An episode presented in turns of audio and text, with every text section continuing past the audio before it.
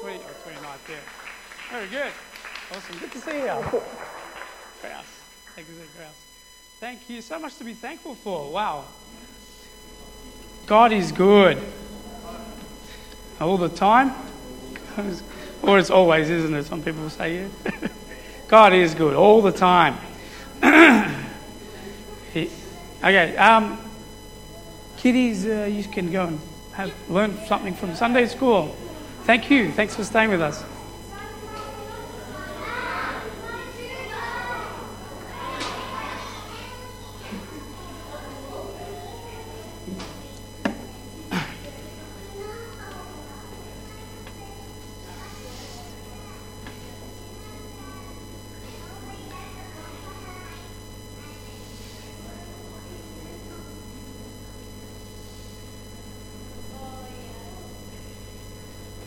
Okay.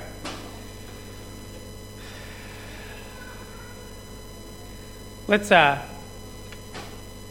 let's pray again uh, just to refocus on God's word for this morning.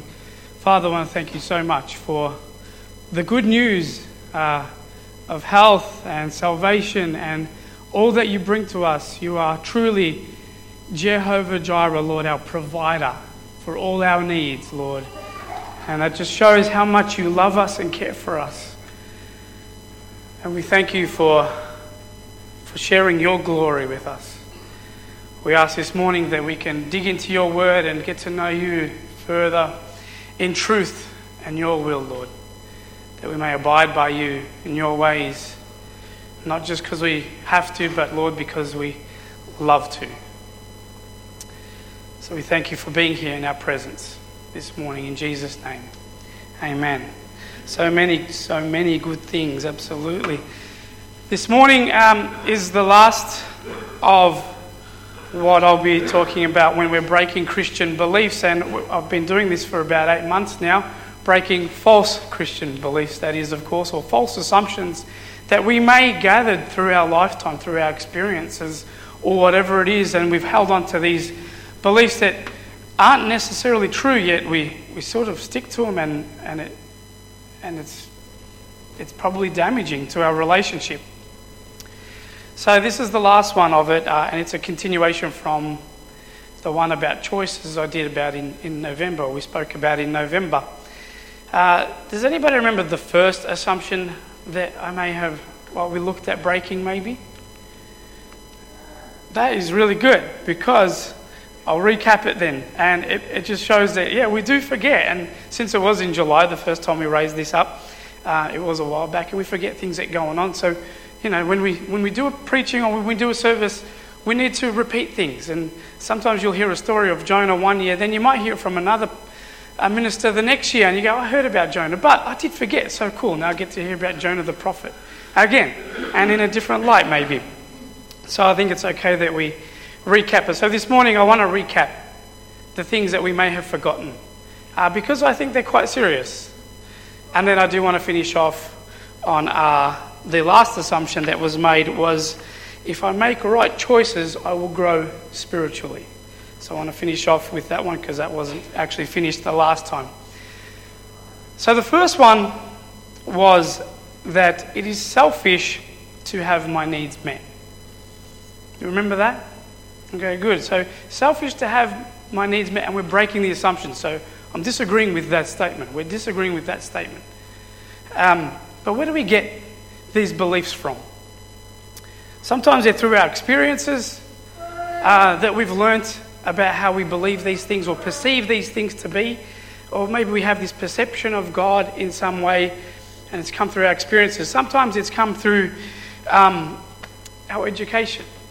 So, listening to sermons, listening to other preachers, and we gain a perspective or we understand truth by listening to other people talk and educate us. I mean, we've had great education here through elders in this church, absolutely. Sometimes it's through revelation, where God reveals it to Himself. God reveals straight to you, directly to you.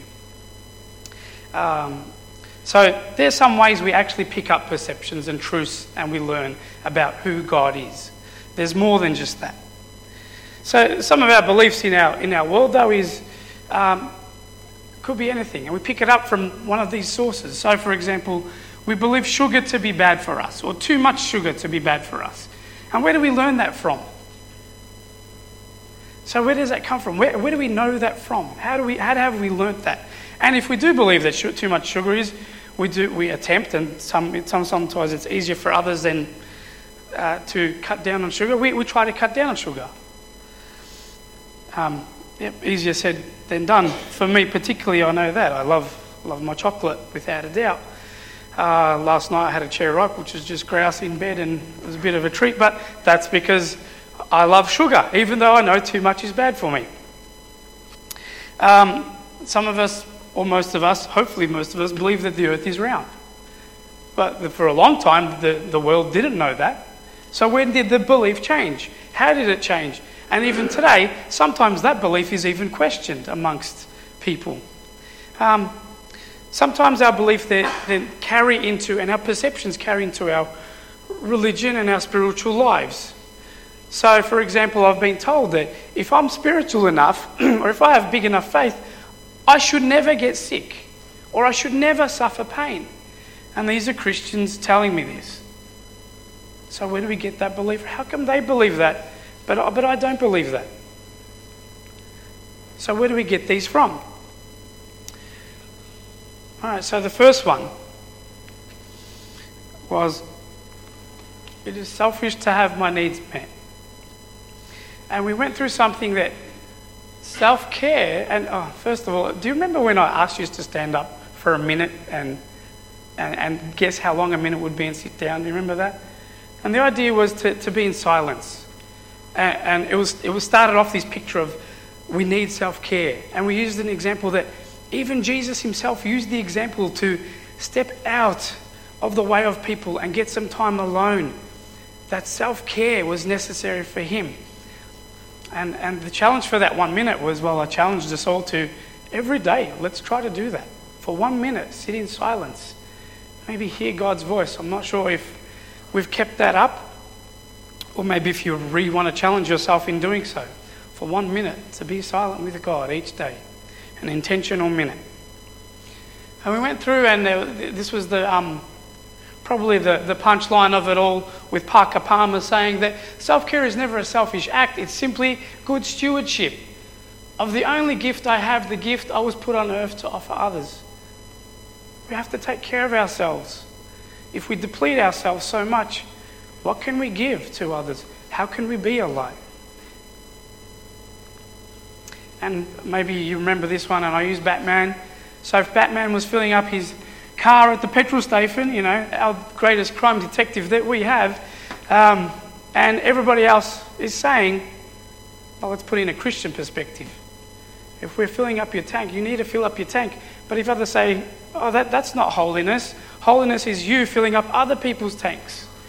But if Batman did that and he filled up everybody else's car, when does he get to go and fight crime again? So self care is important, and some of the things that we just looked at we saw that Jesus loves to meet our needs. We have needs, and Jesus loves to meet them. And we read through them in the Beatitudes. This, of course, is going back to July last year. So this is recapping all of that. And hopefully, maybe some of these things go, I remember when you did that. I remember we spoke about that.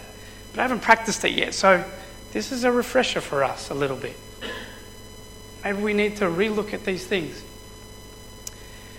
And in that sermon, we looked at joy and, and we said that joy stands for Jesus, others, yourself. And the idea of that is a self sacrificial belief. That if we put Jesus first and then others second and then yourself last, then you should have joy. Yet we turned it around a little bit. Because if we're always giving, and if Jesus is first and we don't take from him, if He doesn't fill us up, we're going to struggle. If we give only to others but they don't fill us up as well, we'll be depleted. And if we don't care for ourselves, then how long can we really stand? How long will you last before you get extremely tired? I want to just sit in bed all day. So joy goes both ways. Joy is part of God filling us up too, others filling us up, and enjoying that together. Good. The second assumption we broke was very similar. It's quite similar because it ties into that one there. And it's if I have God, I don't need people. Do you remember that one?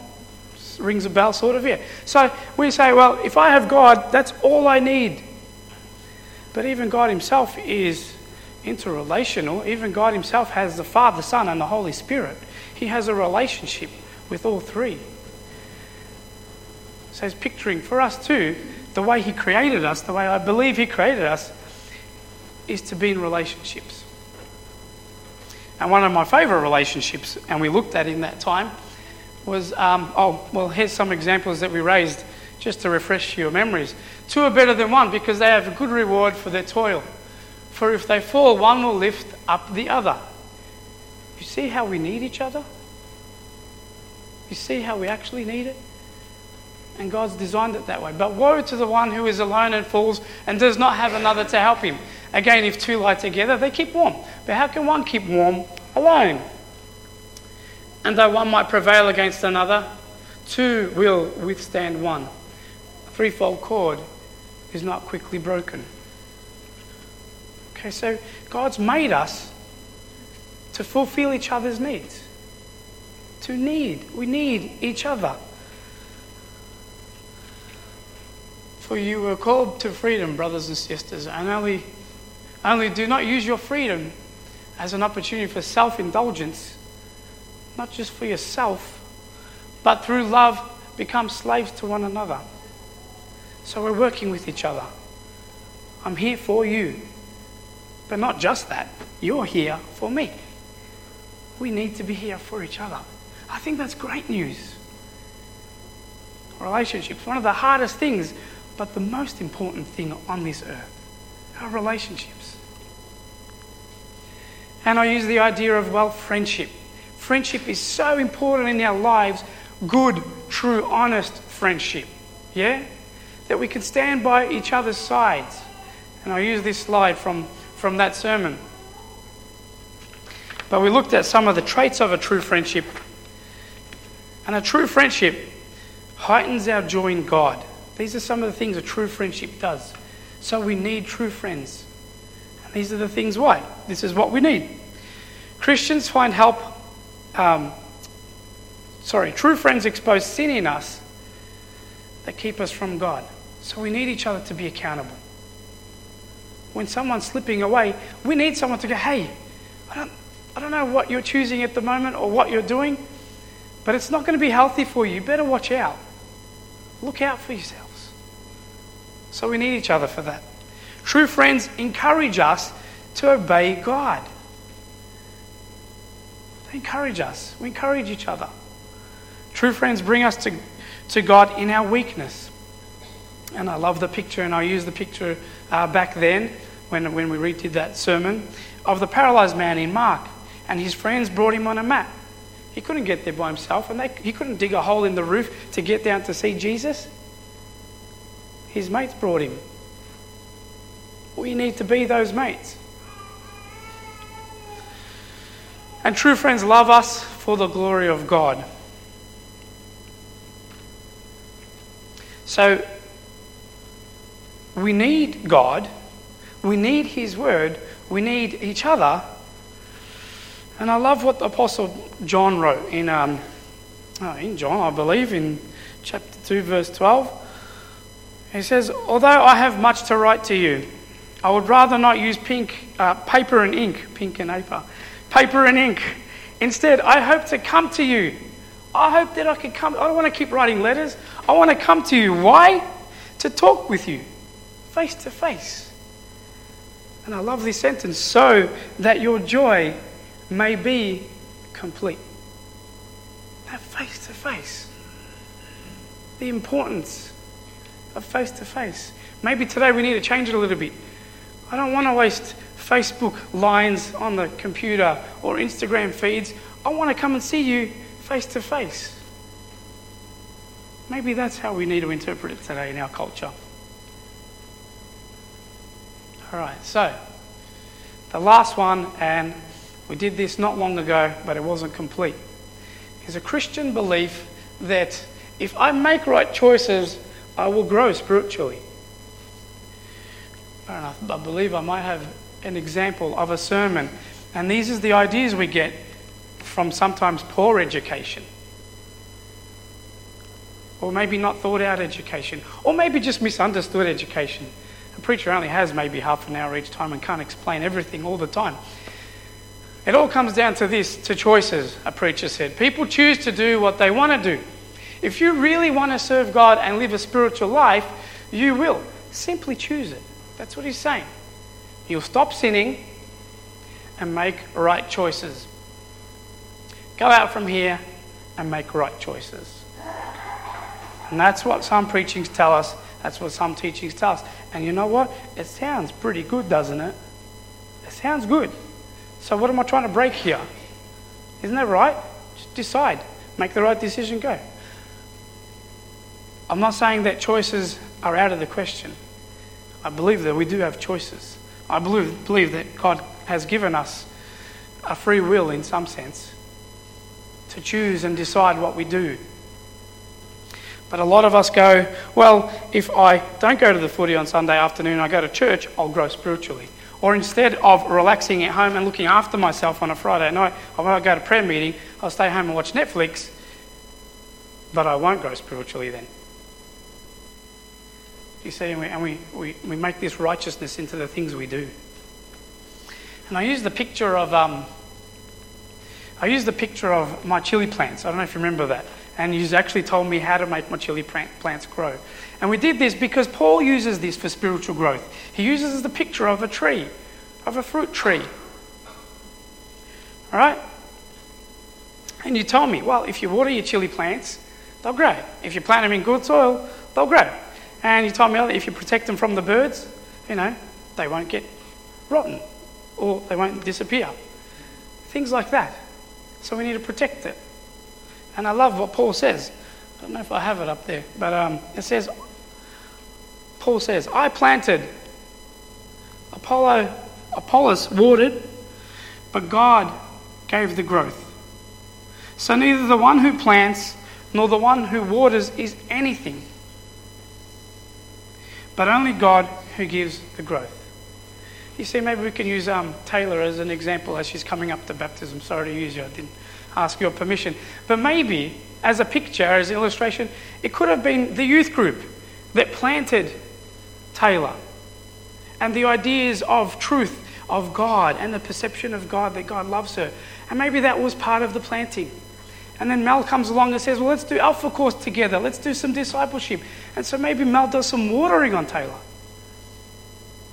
But all the glory goes to God, for God is who does the growing. Doesn't, it also means that Taylor somewhere had a choice. I could come to youth group or I could stay home. Melanie had a choice. I could not disciple her or I could disciple her. There was still some choice in all of this. But to God is given the glory, for He does the growing. And not just in ourselves, but in our church too. In the world. For God so loved the world. Wow. The world. For all of us. It was, um, I keep flicking to there. Sorry, I'll get there really soon. It was, it was someone after that sermon, though, that says, All right, though, if God does all the growing, and right choices don't make me grow spiritually. Someone said, Well, what do you say to those people? And I could get this a little bit wrong because uh, it was a while back now. But it was something like, What do you say to those people who just say, Well, if God's in control, then i got to do nothing.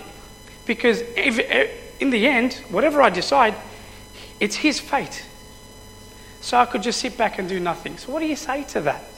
Uh, first of all, that's a perception of someone who believes that God is like that. The other side of that is, well, God has totally given me free will, so fate is in my hands, whatever I choose to decide. And there's sort of these two extremes. And in this, uh, probably this Western culture of, um, of ours, for us, it's, it can't be both. Either God is in control, and fate is all in His hands, so the outcome is God's no matter what, no matter what I choose, or God has given me free will. And they're sort of the two perspectives we have. And we like to be Collingwood supporters here. It's either black or white, it's one or the other. Because we can't, or we struggle to comprehend that, that maybe it is both. I can't explain it to you really well. Maybe it's the next sermon. Maybe I've got to look it up a bit more. But I believe God is in control. I do. This is me. This is my perception of God. He's totally in control. And I believe that He's also given me freedom to choose as well.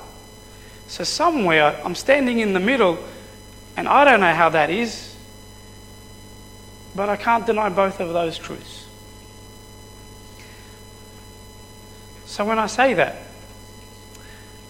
we have a choice, but right choices don't lead to spiritual growth.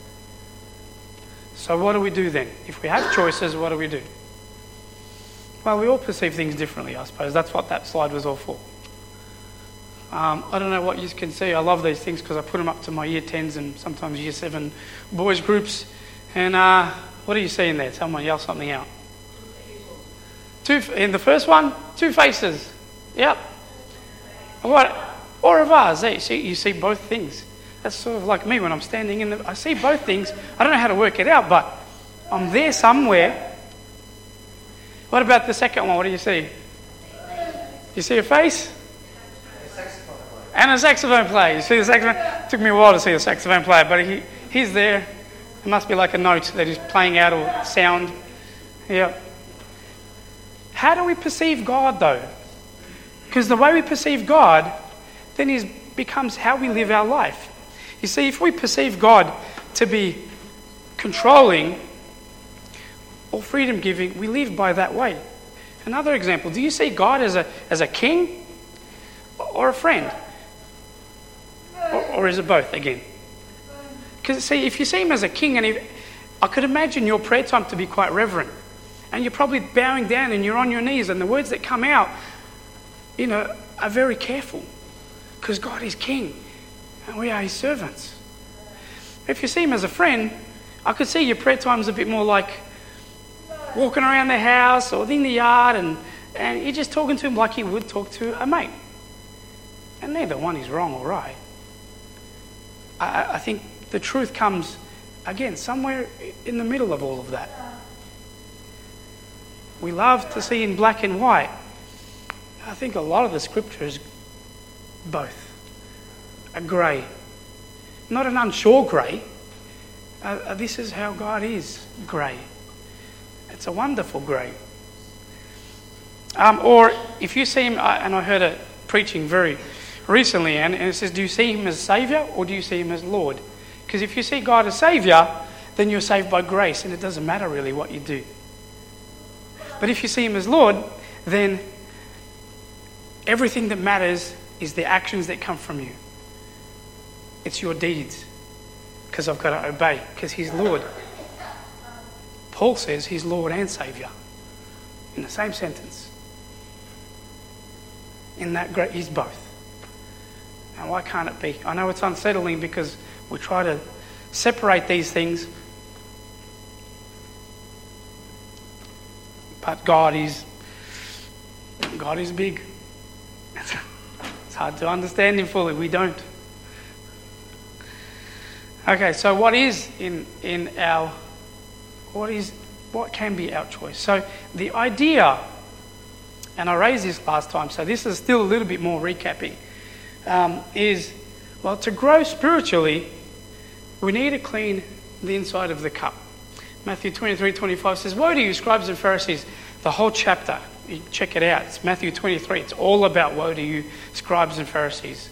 Sometimes it's scary because sometimes we can uh, tick one of those verses and go, Oh, that's a bit of me. So uh, this is part of it. In 25, he says, Woe to you, scribes and Pharisees, hypocrites! For you clean the outside of the cup and of the plate, but inside they're full of greed and self indulgence. You blind Blind is a good word here, too. You blind Pharisees, First, clean the inside of the cup so that the outside also may become clean. You see, blindness is when you don't understand. That's what the word does. You Pharisees, you don't understand, or you can't see, or you're living in darkness. You're blind. And it's interesting that Jesus is saying it because Jesus claimed to be the light of the world. So if you had sight, you would see that Jesus is light. But if you're blind, you can't see that. So he calls them blind. I believe this is what happens when we have a false perception of Jesus, when we aren't seeking the truth. Jesus also claims to be the truth. So I'm not saying everything's relative. For me, Jesus is absolute. There is Jesus. He claims to be the truth. And I believe it.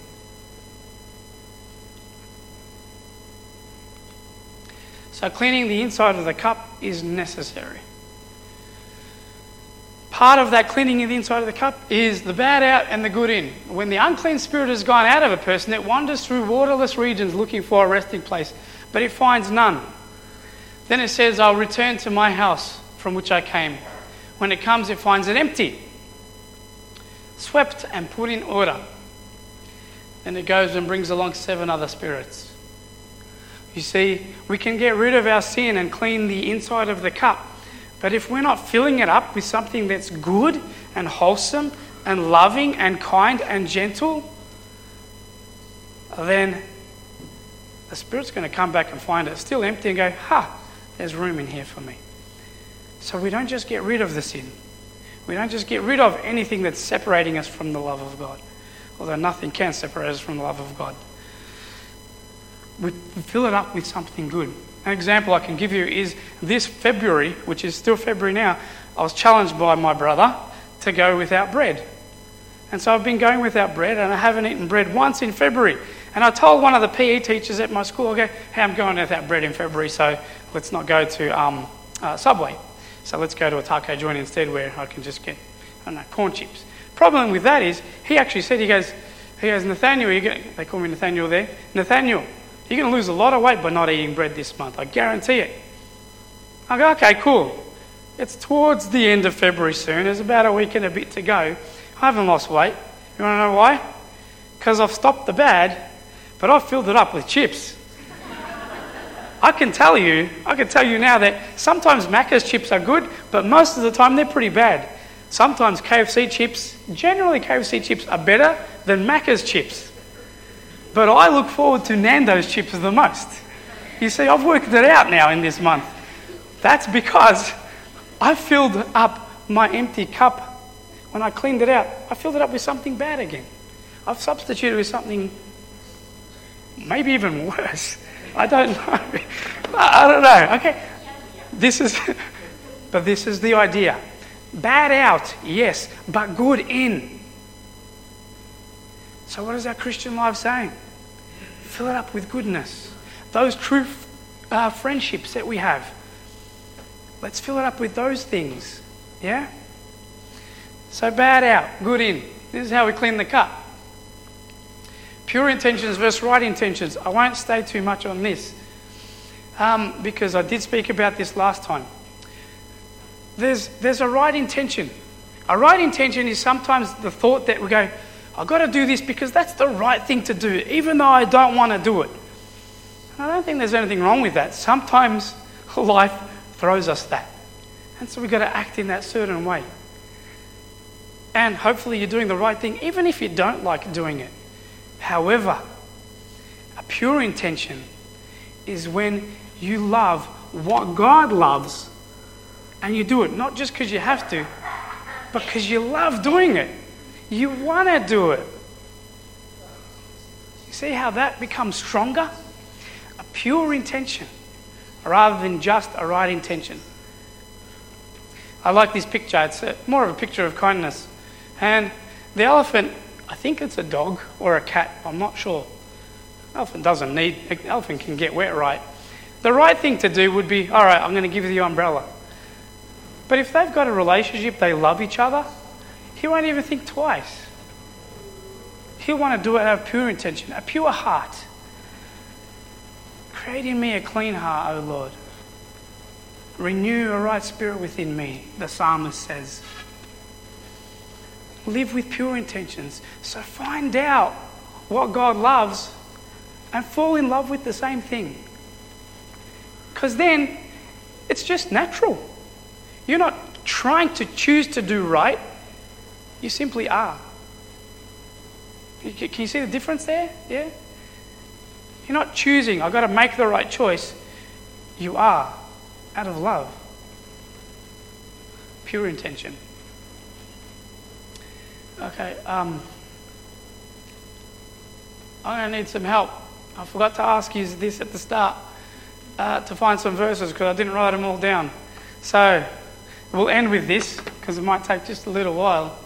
Um, but these are some of the things uh, about the choices that you actually have. So I'm not saying we don't have choices, but right choices don't lead to spiritual growth. You see, I said it last time spiritual growth leads to right choices. You get that? When we've cleaned the inside of the cup, when we're living pure, the fruit becomes the right choices we make and not the other way around. So, um, who's good at flicking through their Bibles or their phones?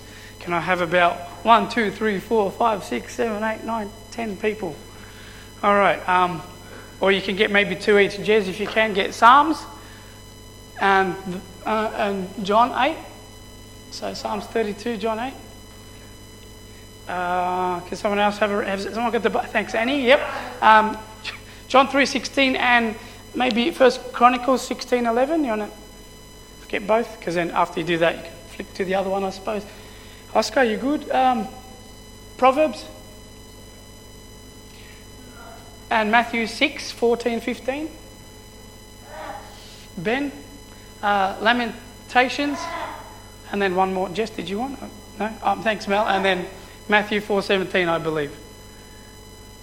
We're going to finish off with this. So, right choices don't lead to spiritual growth. But what can I do then to grow spiritually? The idea is funny, spiritual growth, because we don't look at it and go, I want to grow spiritually. Think of our, health, our physical bodies. Um, we, we want to grow. We, we, we, want our kids to grow. That's even a better example. We want our children to grow. Lockie and, and Sabine and, and um, Charlie. We, have got heaps of kids here. I won't name them all. But we want them to grow. So, what do we say that helps them grow big and strong? What's some advice? Eat your vegetables. The kids like eating their vegetables? No. Imagine Lachlan came up to you one day, or, your parents or whatever, and, he says, ah, I really want to grow big and strong. Give me my dinner. I want to eat it all now. He doesn't say that. When he's hungry, he says, I want food now, not because I want to grow, but because I said it, because I'm hungry. We don't look for growth, we're just feeding ourselves. We're growing. It's a funny concept. It's happening. So, what do we feed ourselves, though? Vegetables. Some adults don't like vegetables, even. But anyway, so it's, a, it's an interesting concept, growth. We don't think of it as in, I need to do this to grow. I need to do... No. Because growth is going to come gradually and naturally. Because God does the growing. It's God who does the growing. All right. And here are some things that will help us to grow. Confess your sins. Psalms 32, 3 to 5.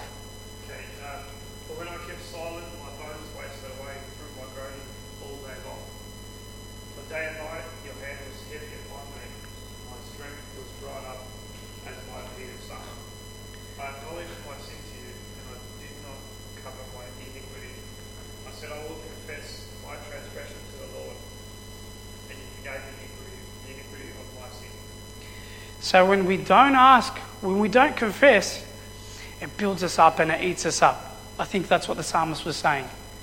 But when I confess my iniquities, my weaknesses to you, and, James talks about it, that's probably more a common verse. He's, he's faithful and just to forgive us.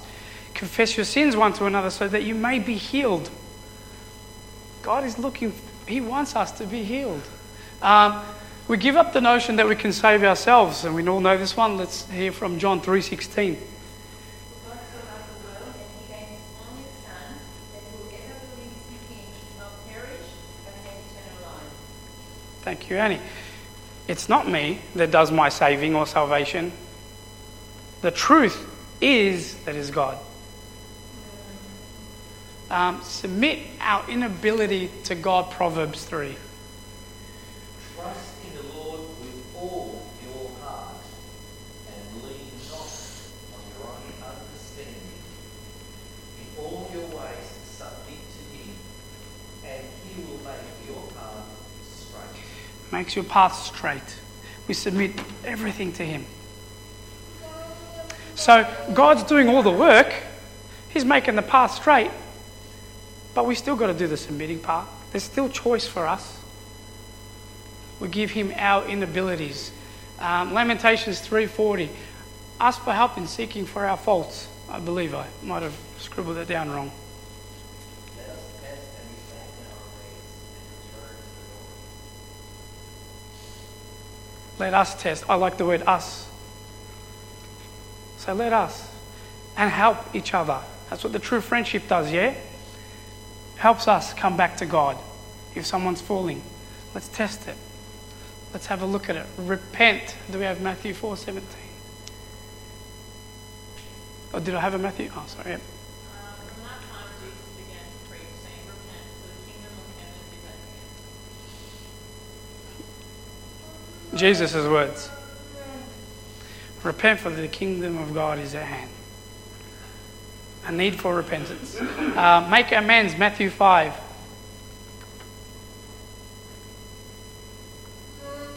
Oh, no one had Matthew 5? Can someone grab Matthew 5? Sorry, I must have missed one.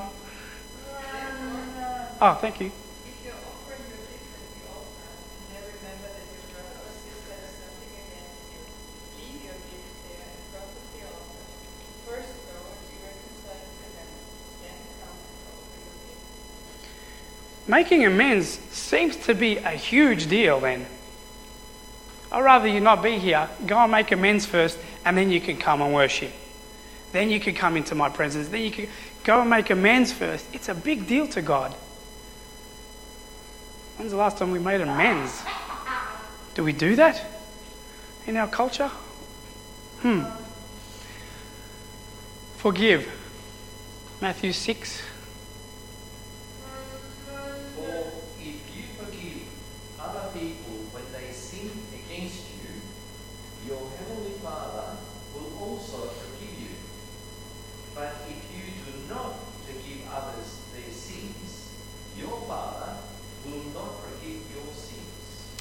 Again, uh, we talked about perception a little bit. What's your perception?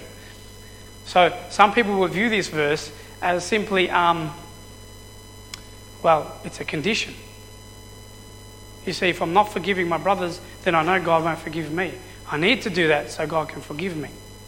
Some people view it that way. The other way to look at it is God's forgiven me, so I'm going to forgive you.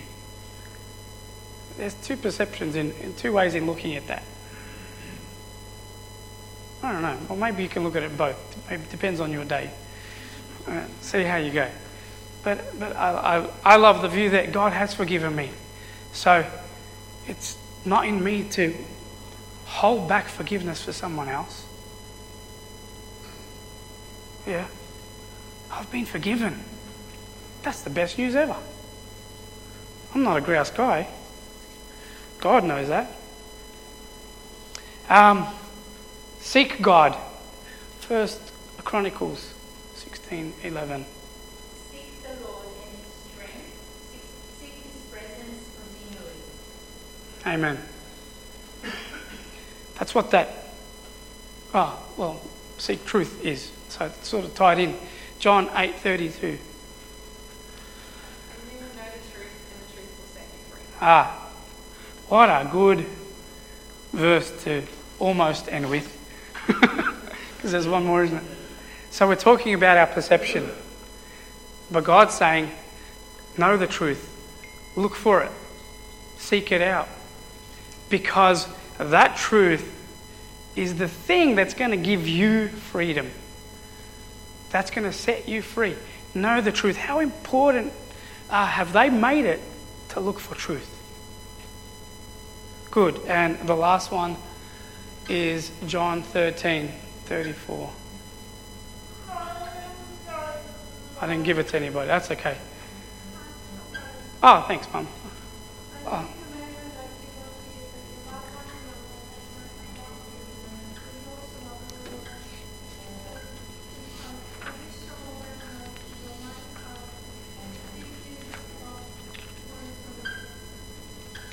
All of these choices, they assume weakness and inability. They're not about choosing what's good and all that. Can, can you get that from there? It, it's, it's almost like I'm weak. I need confession. I need to forgive. It's in our humility that God makes us stand. I love, um, and when we're seeking the truth, I love Psalm 1, and I'll read it out to you, and this is how we'll close. Happy are those who do not follow the advice of the wicked, or take the path of the sinner that treads, or sits in the seat of the scoffers, but their delight, so we get that? There's a pure intention right there. They delight, they love to do it, is in the law of the Lord. And on his law they meditate. See that? Taking a minute out of your day to just simply meditate. It's all joining up, sort of. I didn't even mean that. It's great, though. Meditate day and night. They're like a tree. You see that? Paul talks about a tree and spiritual growth. Here's the psalm talking about a tree planted by the streams of the waters, which yield fruit. Our spiritual growth will lead, will naturally happen, and we'll make right choices. They are like a tree planted by the streams of water, which yield fruit in its season, and their leaves do not wither. In all they do, they prosper. Let's be like that tree. Let us prosper. May God lift us up because we confess our sins, because we repent, because we seek Him with all our heart. May God lift us up. Let's bow in prayer. Father, thank you for this morning. We thank you that your presence is here. We thank you that you love us in whatever state we're in right now. Lord, we, we reflect this morning and we pray that we can seek this truth, a true perspective on who you are, to continually to reflect, to look at who you are in us, in our relationship, in our church, in our community. Father, we ask that uh, we're reminded that we can take care of ourselves, that, that it's not selfish to look after me. Lord, because we're thankful that you meet our needs. You meet every single one of our needs. And we believe that. Lord, we're thankful for true friendships. And we ask that uh, you create and you strengthen new and old friendships, Lord. And Lord, it's you, and we declare that you do the growing in us, in ourselves and in our church. May you grow this church. May you be with us. May we delight, not just because we want to do it because we have to, because we're commanded, but may we delight in your word, in your law. And we thank you. And keep us safe this week. In Jesus' name, amen. Amen. Thanks, bro. Um, you've prompted me to um, to remember a song by Paul Colman Trio, "Fill My Cup." Oh, yeah, fill my cup. Um, I don't know if everybody knows Paul Colman Trio, but some of us may remember it. I'm just going to sing the chorus. It's a very short chorus. I'll sing it a couple of times. It says, "Fill my cup to the top with running water. pour me out and show me how. Something like.